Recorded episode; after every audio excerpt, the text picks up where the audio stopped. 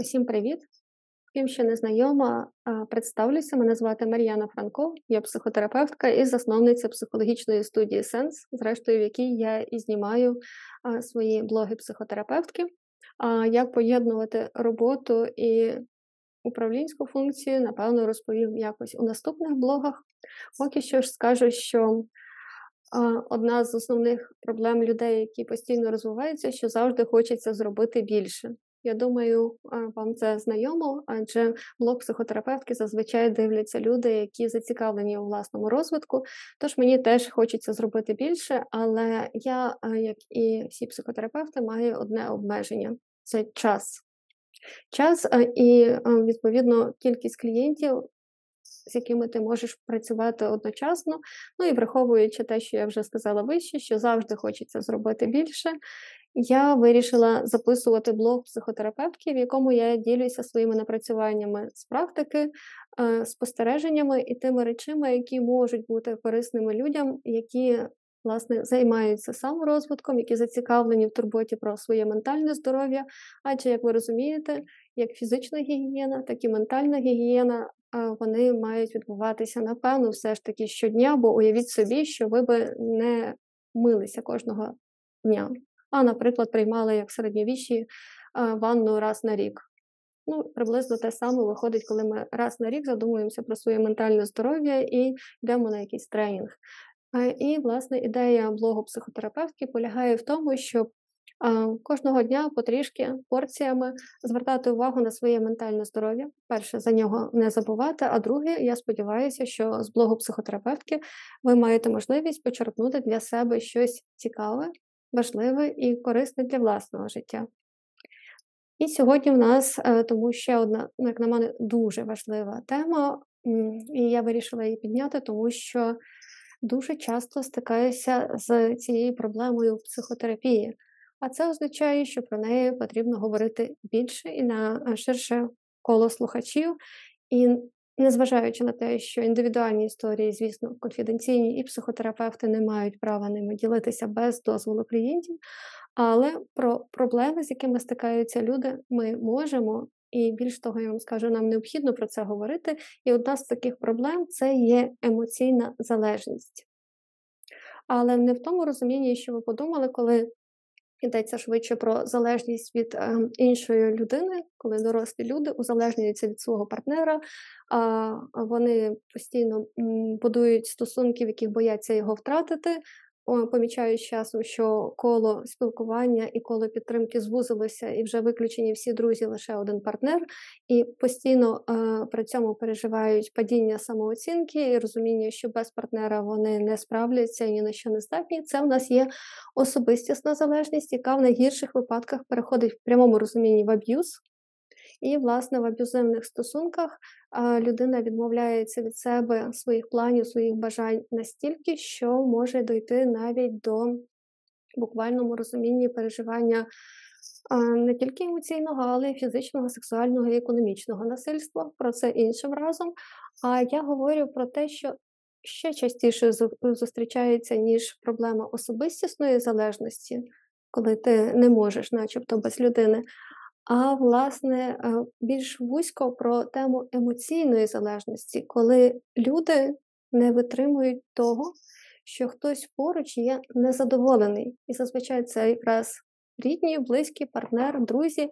І якщо е, люди, і це зазвичай високочутливі люди, які мають дуже розвинену емоційну емпатію, вловлюють, що хтось незадоволений, то їм дуже важко з цим справитися і легше піти і зробити так, як хоче людина, яка зараз незадоволена, просто щоб всі були хеппі. І це основна ідея людей, які власне мають ось цю залежність від емоцій іншої людини. І тоді не дуже має значення, хто незадоволений, чи це є партнер, чи це мама з татом, чи це ем, друзі, чи подруги.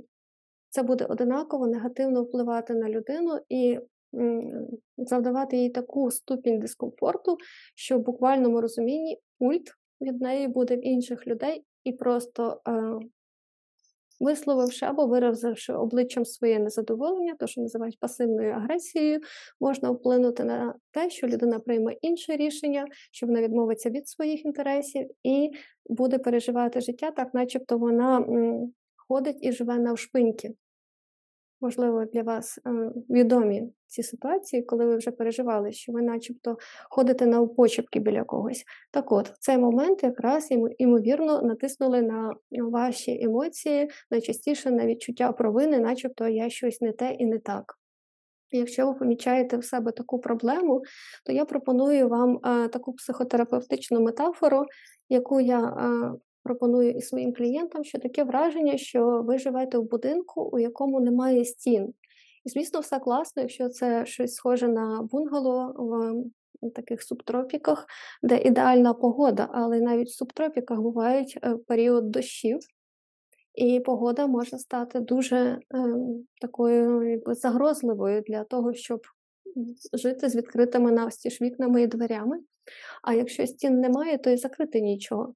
І тоді, коли міняється клімат зовні, людина починає переживати крайню ступінь дискомфорту, але не має можливості нічого зробити.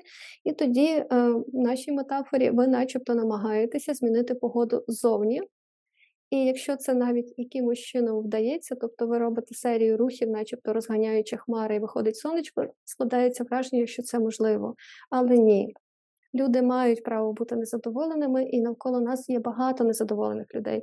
Це не має завдавати вам такого дискомфорту всередині, адже дорослість з точки зору психології це справді готовність почути ні.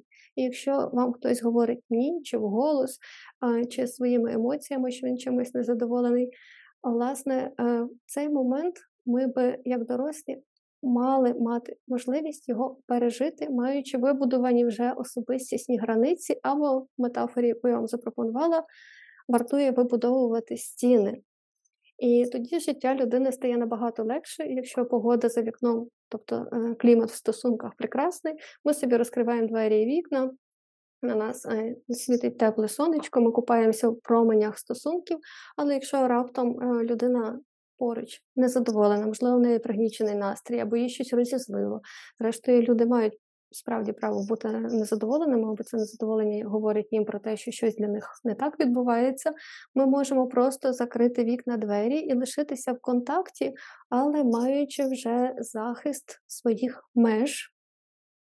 І контактуючи не, я би сказала, таким своїм животиком, так як в тварини, вони тільки перевертаються в тих випадках, коли ситуація безпечна, а власне більш такими ем, міцними межами, закриваючи двері і вікна, залишаючись поруч з людиною, але, можливо, не допускаючи до своїх тонких переживань, адже нам теж треба якось вміти справлятися з незадоволенням іншої людини. Якщо е, ми маємо таку чутливість до температури. І таким чином ми навчимося зберігати, е, начебто теплоізолюючись свій внутрішній світ і свою внутрішню теплоту і сяйво, і зберігати внутрішню температуру, незважаючи на те, що хтось є поруч незадоволений. А інша людина, якщо вона хоче, щоб ми щось змінили в своїй поведінці, цілком може прийти і сказати, що їй щось не те. І таким чином ми розмежовуємо і забираємо пульт від свого життя, всередину свого будинку, свого приміщення, і ми можемо як включити е, ролети, щоб вони опустилися, так і вімкнути їх, щоб вони піднялися. Це залежить виключно від вас, і для цього абсолютно не обов'язково вилітати в стосунку. Ми можемо сказати: знаєш, я є поруч, і якщо тобі щось не підходить, ти можеш мені про це сказати. А як виходити якраз з маніпулятивних стосунків? Бо насправді часто люди свідомо чи несвідомо використовують маніпуляції. Насправді це теж можна навчитися робити за рахунок простої розмови. Я напевно розповім в наступному блозі. Якщо хочете почути про ось цей момент, а яким чином робити е, маніпуляцію неможливою в діалозі з вами, то напишіть мені, будь ласка, плюсик або дайте знати, що ця тема для вас актуальна. Буду рада почути ваші відгуки, а поки маєте гарний день, маєте гарний тиждень. Сьогодні світить сонечко і погода хороша, а якщо погода зіпсується, ви знаєте, що робити. Слава Україні!